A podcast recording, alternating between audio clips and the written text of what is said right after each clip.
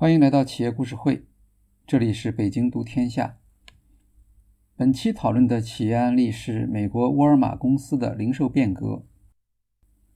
在亚马逊的挤压下，以沃尔玛为代表的传统超市不仅生存空间变得狭窄，连存活本身也出现了疑问。危机面前，沃尔玛管理层不受零售教条和以往成功经验的约束。做出了一系列勇敢的决策，利用门店资产发展出独特的价值主张，实现了在电商业务方面对亚马逊的追赶。案例将分为两个部分，第一部分介绍沃尔玛在中国的挑战和回应，第二部分是沃尔玛全球五年战略变革的实施，其中主要是美国市场的经验。将沃尔玛在中国的运营独立出来，是因为中国零售市场的变革，特别是电商业务，对传统商超的冲击具有典型性，对沃尔玛的全球变革也产生了影响。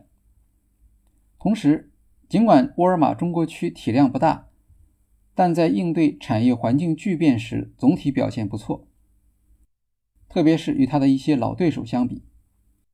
其中的管理经验值得学习。沃尔玛在中国的学习历程。最近，沃尔玛关闭了进入中国内地市场后开设的第一家店——深圳洪湖沃尔玛店。同一天，还关闭了其他三家门店。这一消息在媒体上有不少曝光，认为这是大卖场模式走向衰落的标志。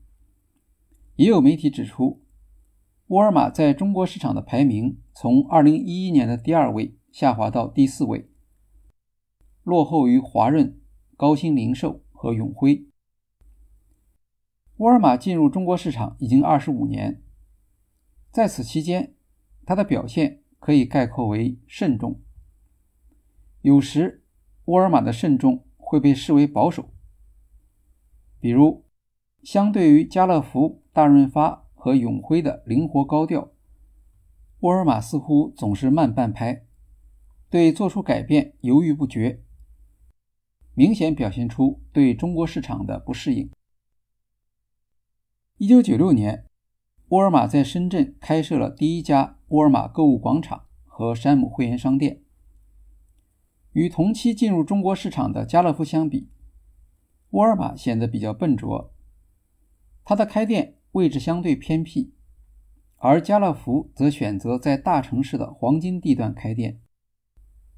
本世纪初，家庭汽车普及率不高，家乐福的选址更加符合消费者的需求。二零零四年上半年，家乐福五十家门店营收达到七十七点六一亿，其中上海的六家店就贡献了差不多三十亿元。而拥有三十九家门店的沃尔玛营业收入却只有三十七亿。在此前的两年里，沃尔玛甚至出现了累计二点八亿的亏损。二零零六年，沃尔玛开始加速开店，新开门店数量超过家乐福。二零零七年二月，沃尔玛投资二点六四亿美元收购了好又多百分之三十五的股权。在全国范围内一下子增加了一百多家超市，但快速扩张导致供应链管理跟不上，出现了产品质量问题。二零一一年，沃尔玛中国进入调整期，做出连续关店的决策。二零一一年关店十家，二零一三年关店十四家。时任沃尔玛中国 CEO 高福兰介绍。关闭的门店占沃尔玛中国门店数量的近百分之九，但他们对销售额的贡献仅占百分之二到百分之三。供应链改进和关店取得了很好的效果。到二零一三财年，沃尔玛中国销售增长率达到百分之二十四点五。不过，此时中国零售市场的热点已经开始从大型超市转向电商。二零一零年底，山姆会员网上商店上线。在开设山姆会员店的城市提供网购直送服务。二零一一年，沃尔玛和京东展开投资谈判。由于沃尔玛方面要求分步骤实现控股，谈判未能达成。二零一一年五月，沃尔玛入股当时比较有名的电商一号店，并在二零一二年成为控股股东。一号店以食品饮料和快速消费品为主营业务。据说当时每售出十盒进口牛奶中，就有将近四盒来自一号店。二零一三年，一号店的销售超过一百亿元。收购一号店之后，沃尔玛提出的口号是“类目打通，仓储共用”，希望依托供应链优势来扩大一号店的市场份额。可惜，沃尔玛在电商业务上做了错误的判断。要求一号店尽快实现盈利，还派出人手接管重要业务，导致创始团队的不满，发生严重内耗。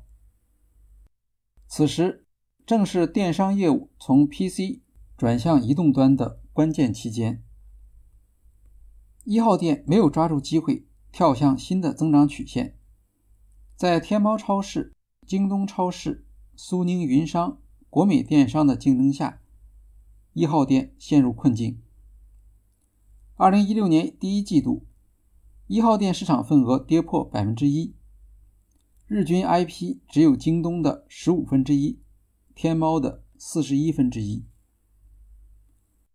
二零一六年六月，沃尔玛将一号店并入京东，以换取京东约百分之五的股权。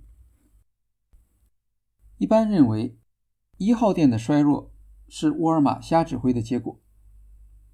实际上，一号店的衰弱主要还是不适应电商从 PC 转型移动端的变革。沃尔玛了不起的地方，是在初期错误决策之后，并不纠结于如何挽回面子，而是承认一号店的失败，同时正确评估了京东的电商能力和线上线下一体化的服务能力。在此之后，与京东结盟，提升端到端的服务，成为沃尔玛中国电商业务和未来全渠道营销的基调。二零一六年双十一前夕，沃尔玛旗下山姆会员店独家入驻京东，沃尔玛全球官方旗舰店也入驻京东全球购。二零一六年年末，沃尔玛增持京东股份至百分之十二点一。成为京东第三大股东。二零一六年十月，马云在云栖大会上首次提出新零售，零售商们很快做出反应，盒马鲜生、超级物种、天猫小店、京东小店等一系列新业态相继出现。沃尔玛却迟迟没有拿出相应的对标门店，仍然按照既定的方案。推动其线上线下一体化的解决方案，他所做的那些投入并没有受到特别的关注，但沃尔玛在电商布局方面的确做了重大突破。二零一六年，沃尔玛拿出五千万美元战略投资京东旗下本地即时物流和生鲜商超 O2O 平台新达达。用户不光可以在京东商城购买到沃尔玛渠道的商品，同时还可以享受京东到家的配送服务。二零一八年，沃尔玛中国开出第一家社区店，总算对新零售做出了反应。只不过到这个时候，社区店的开店热已经过去，和竞争对手一样，沃尔玛的社区店也难以取得进展。二零二零年，针对社区团购业务竞争，沃尔玛从员工中间发展出近万名团长，从事拉新引流，还上线获客推广小能手公众号与小程序，通过线上补贴为线下门店引流，但这些努力效果并不明显。显示沃尔玛对这类缺乏规划指引的脉冲式新零售概念很不适应。另一方面，在今天零售企业普遍失去市场动能的环境下，沃尔玛却表现出比较强的韧性。二零一八年三月，新任沃尔玛中国市场总裁及首席执行官陈文渊推动了与京东之间的用户互通、库存互通和门店互通。他的另一项战略是加快前任决策的山姆会员店扩张计划。仅二零一八年一年就开出了二十三家山姆会员商店。二零一九年，沃尔玛取得中国市场五年来最好成绩。凭借全渠道营销、京东到家和山姆会员店，沃尔玛很有可能成为线下商超中率先走出新零售冲击、恢复有机增长的企业。在继续讨论沃尔玛数字化变革之前，有必要对山姆会员店的崛起做一个简单的介绍。山姆会员店是会员制折扣超市，年费两百六十元。非会员在京东可以购买山姆会员店的商品，只是无法享受会员的价格。山姆会员店面积接近大型超市，但商品的品种少得多。大型超市可能有几万个品种，而山姆会员店只有五千左右。在这个意义上，山姆会员店类似于电商的优选或严选。二零二一年，山姆会员店宣布，中国付费会员数量超过四百万，数量增加一倍，续卡率达到百分之八十。目前，山姆在二十三个城市运营三十六家门店，并通过电商平台覆盖全国绝大部分地区。考虑到中国用户对山姆会员店的欢迎，沃尔玛中国尝试在一二线城市的中心区，将具备条件的沃尔玛大卖场改造为山姆城市中心店。山姆会员店的另一个特点是经常在社交媒体上出现，所谓的网红打卡地，而通常我们不会见到网红将大卖场作为打卡地。山姆会员店进入中国市场已经有二十五年，成为网红打卡地却是近两年的事情。这中间发生了什么变化，使得人们对山姆会员店的看法发生改变？为什么在电商冲击商超形态时，大卖场衰落，而会员制折扣超市却不受影响，反而能够做到逆势增长？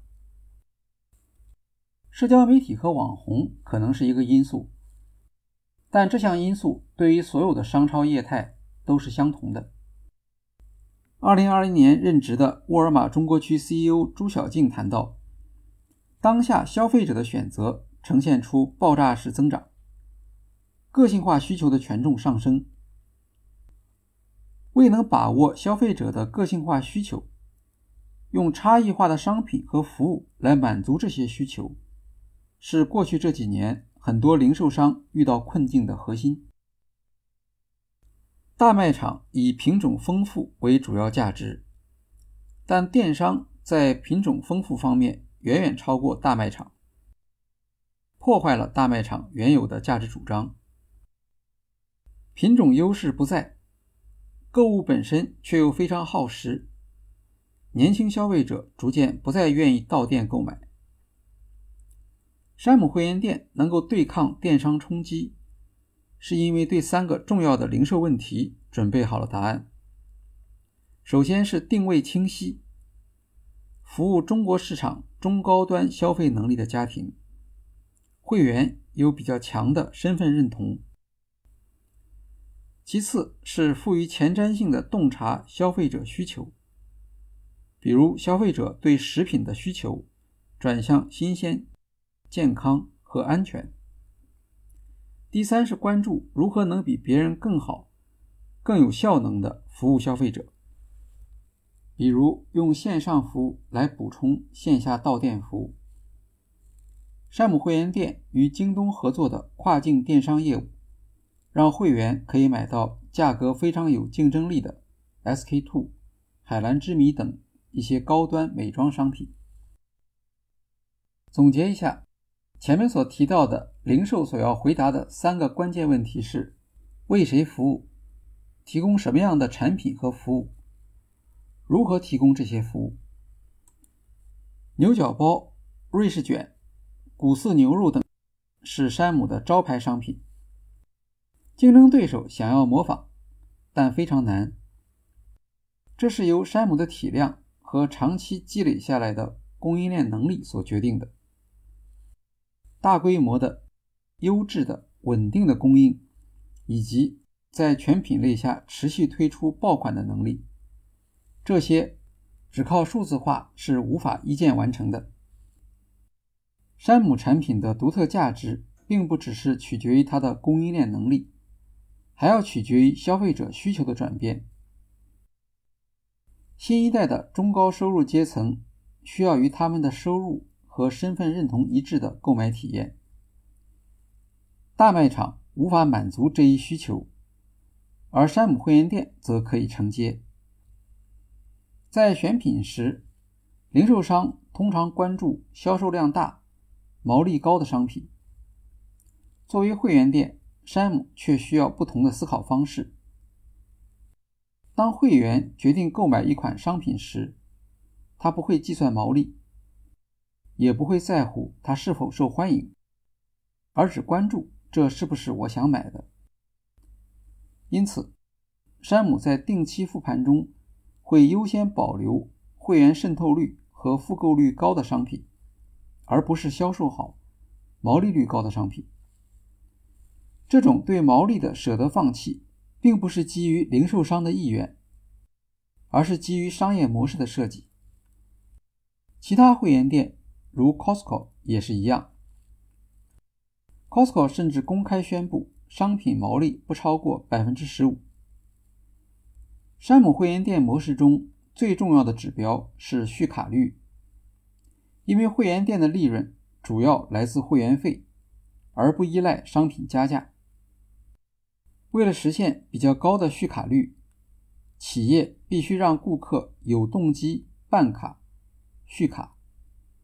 让山姆会员能够买到其他地方买不到的商品，这才能体现出会员的价值。山姆会员店解决了商品问题，证明顾客仍然对零售抱有期望。企业应当通过创新，让顾客有理由反复购买。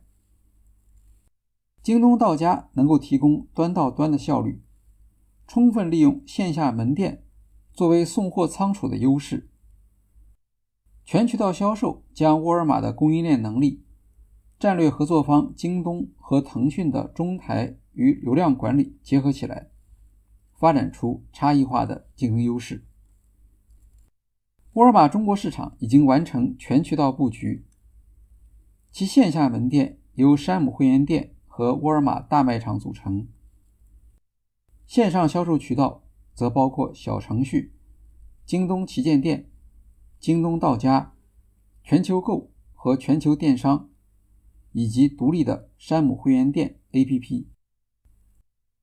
与京东的合作竞争，沃尔玛中国的销售额只占沃尔玛全球的百分之二多一点，看上去似乎微不足道。但沃尔玛在中国市场保持着对竞争对手的压力。不仅成为外资零售在中国市场的代表，并且通过与头部电商京东的合作，在世界上最大的电商市场学习经验。沃尔玛和京东超市本来是竞争关系，京东超市的产品与沃尔玛有很多重叠，但考虑到双方都有强大的竞争对手，他们的合作并不令人奇怪。京东的主要竞争对手是阿里巴巴，沃尔玛则是家乐福、麦德龙和国内其他超市。京东在线下的活跃度相对不高，主要是京东小店，偏向物流服务，新形态 Seven Fresh 难以大规模复制。京东入股永辉超市，但永辉的数字化变革并不顺利，至少在相当长的一个时期里，沃尔玛和京东的业务具备线上线下的互补性。沃尔玛中国和京东的合作始于2016年，京东物流开始为山姆会员店与沃尔玛大卖场提供全渠道一站式履约。2016年。对达达投资五千万美元后，二零一八年，沃尔玛又联合京东对达达追加投资五亿美元，以支持京东到家业务，并成为达达第二大股东。零售行业线上线下融合主要有三种形式：一种是供应链效率提高，主要是物流服务；一种是门店体验重构。线上线下会员一体化。第三种是线下门店线上订单服务，如京东到家。沃尔玛本身供应链能力很强，线上线下一体化的重点是打通多家旗舰店的线下服务，推出门店、用户、库存互通的三通战略。其中，京东到家的合作效果特别突出。沃尔玛中国大卖场电子商务部副总裁博俊贤介绍说，深圳沃尔玛已经出现线上销售占比超过百分之五十的门店，而这个百分之五十的数字，绝大部分是由京东到家贡献的。二零一八年初，沃尔玛大卖场启动线上订单拣货区升级，推出全品类拣货区。全品类拣货区占地面积约八十至一百平米，是店内集中陈列线上所售商品的专区。店员可以一站式完成订单接收、拣货、交付快递员的全部配送流程。全品类独立拣货区缩短了店内拣货路径，优化了配送流程，可以显著改进京东到家的服务。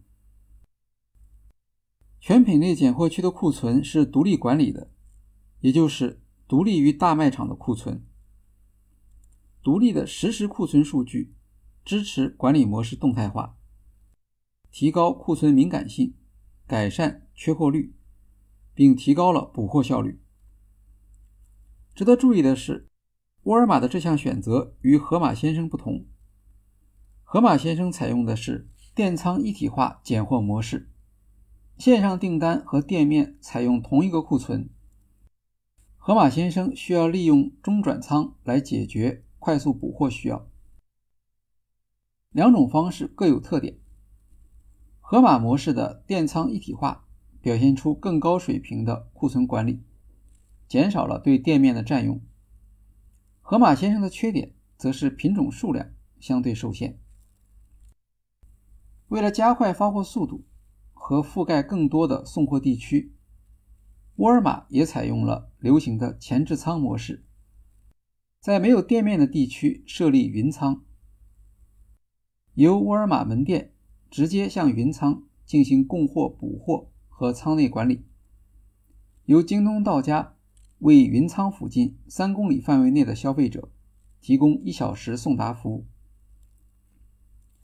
沃尔玛与京东在供应链和后台技术方面进行了深度合作，实现了线上线下库存信息共享。沃尔玛和京东甚至在两者直接竞争的地方找出了合作机会。例如，当顾客在京东自营超市购买与沃尔玛门店在售的相同商品，快递人员可以从距离下单顾客最近的沃尔玛门店取货。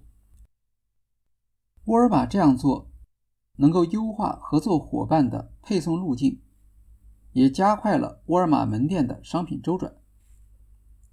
京东大数据则可以指导沃尔玛云仓的选址和选品。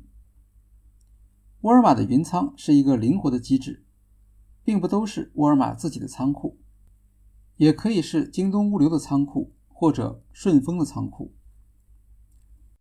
山姆会员店开店前。会利用云仓先行测试本地市场需求，与潜在用户建立互动，了解用户行为习惯。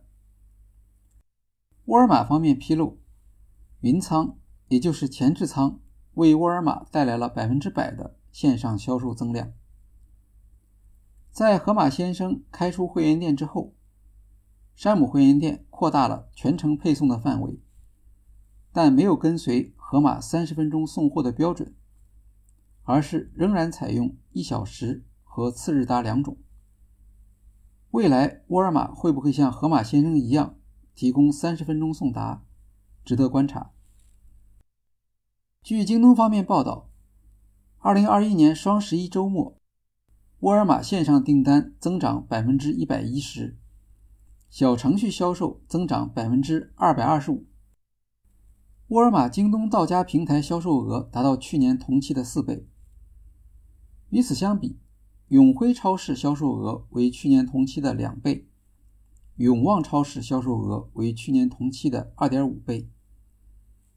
在众多与京东合作的商超中，沃尔玛的表现是最好的。这样的成绩不仅来自品种和库存方面的优势，也来自沃尔玛与京东的密切协作。据前任京东集团副总裁、京东商城技术委员会主席黎科峰透露。沃尔玛为京东提供了很多专业性的零售知识，让京东在赋能线下的过程中更加了解传统商超的痛点。目前，全国沃尔玛门店均已上线京东到家，为顾客提供一小时送达服务。沃尔玛在电商业务中表现出的灵活性，与它的国际视野有关，因为电商增长不仅出现在中国。也出现在其他新兴经济地区，比如沃尔玛印度和墨西哥。由于在中国电商渗透水平高，沃尔玛全球市场可以受益于中国市场的经验。我们将在下一期音频中介绍沃尔玛全球的电商变革，欢迎大家收听。好，今天的企业故事会就介绍到这里，谢谢大家，谢谢大家。